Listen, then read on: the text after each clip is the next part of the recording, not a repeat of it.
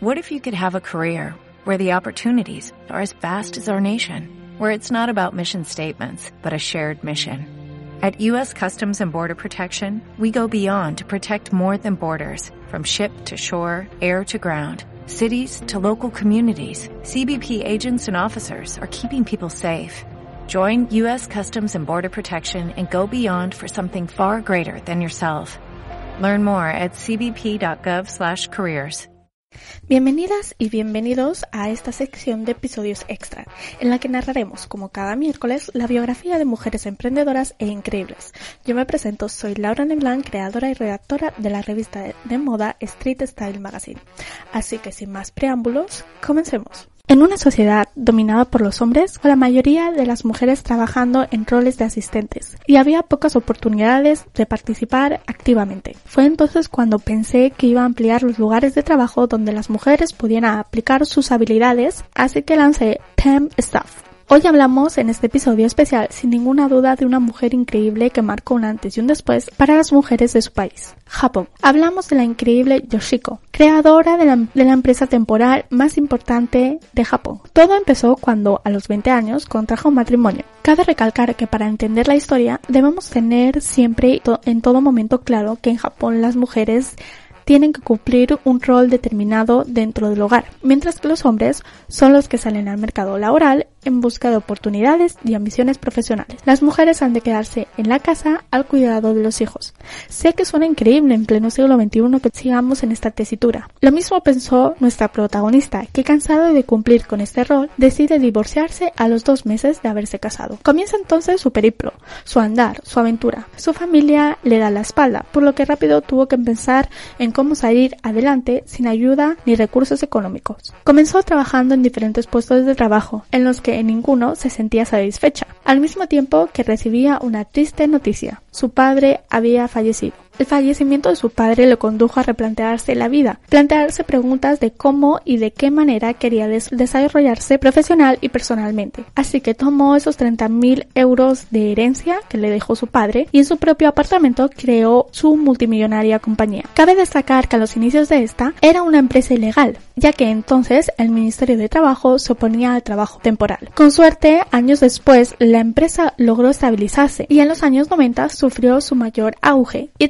preguntarás por qué. Porque bien es sabido que en los años 90 se vivió una crisis económica que aunque fue breve, cambió el rumbo de muchas economías. Pues bien, las empresas de la competencia no podían garantizar que sus empleados tuvieran sus empleos de por vida. Así que Yashiko disfrutó ver crecer su empresa a un ritmo exponencial. En 2012 la compañía empleaba ya a casi 5.000 personas. Lograba cerrar anualmente con un nivel de ventas de 2,5 millones de dólares y con una decena de oficinas repartidas por todo el mundo. Y así revolucionando con su ejemplo a un país entero, haciéndoles replantear cuál era el rol y la posición de la mujer en su sociedad.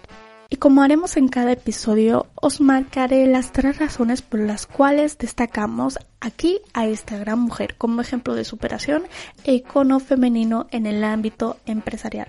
Primero, sus adversidades nunca limitaron la consecución de su proyecto.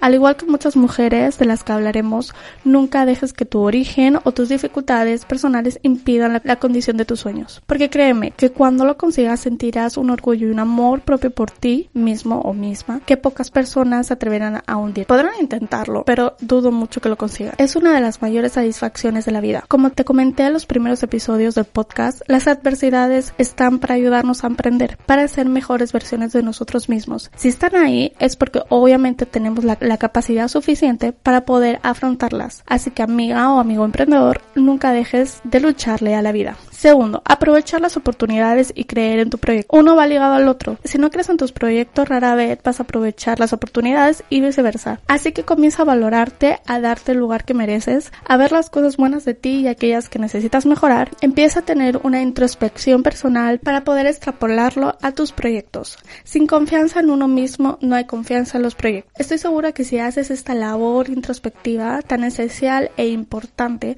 sabrás tener el objetivo y la visión clara para para poder aprovechar todas y cada una de las oportunidades que tu esfuerzo te brinde. Tercero, se trata de un icono femenino que en su país logró cambiar el rol de la mujer en la sociedad. Algo que tenemos como tarea pendiente nosotras las mujeres es trabajar más en apoyarnos unas a las otras. Se nos ha enseñado, y recalco de nuevo esa palabra, se nos ha enseñado que tenemos que odiar, envidiar y pisotear. Muchas veces entro en un debate muy profundo con mujeres que acabo de conocer porque ellas tienen la visión negativa de nuestro género y es que no se dan cuenta de que son conductas aprendidas. Y si te cuento esto es para que entiendas tú, querida amiga emprendedora, que hay que ser un ejemplo de superación para todas y cada una de nosotras, pero sobre todo para las futuras generaciones, porque no se trata de género, sino de derechos. Y a ti, amigo emprendedor, por favor, si tienes la oportunidad de apoyar talento femenino, hazlo. Somos mucho más que un cuerpo lleno de hormonas y sentimentalismos. Y hasta aquí el episodio extra de hoy. ¿Qué te ha parecido? Déjamelo saber en mis redes sociales, que recuerda que las tendrás siempre disponibles en la descripción del episodio. Además, si me escuchas en Apple Podcast, no dudes en dejarme tu opinión. Para mí es muy importante. Y como ya sabes, menos dramas y más amor. Recuerda que nos estamos escuchando en el próximo lunes con un increíble episodio, el cual no te puedes perder. Hasta pronto.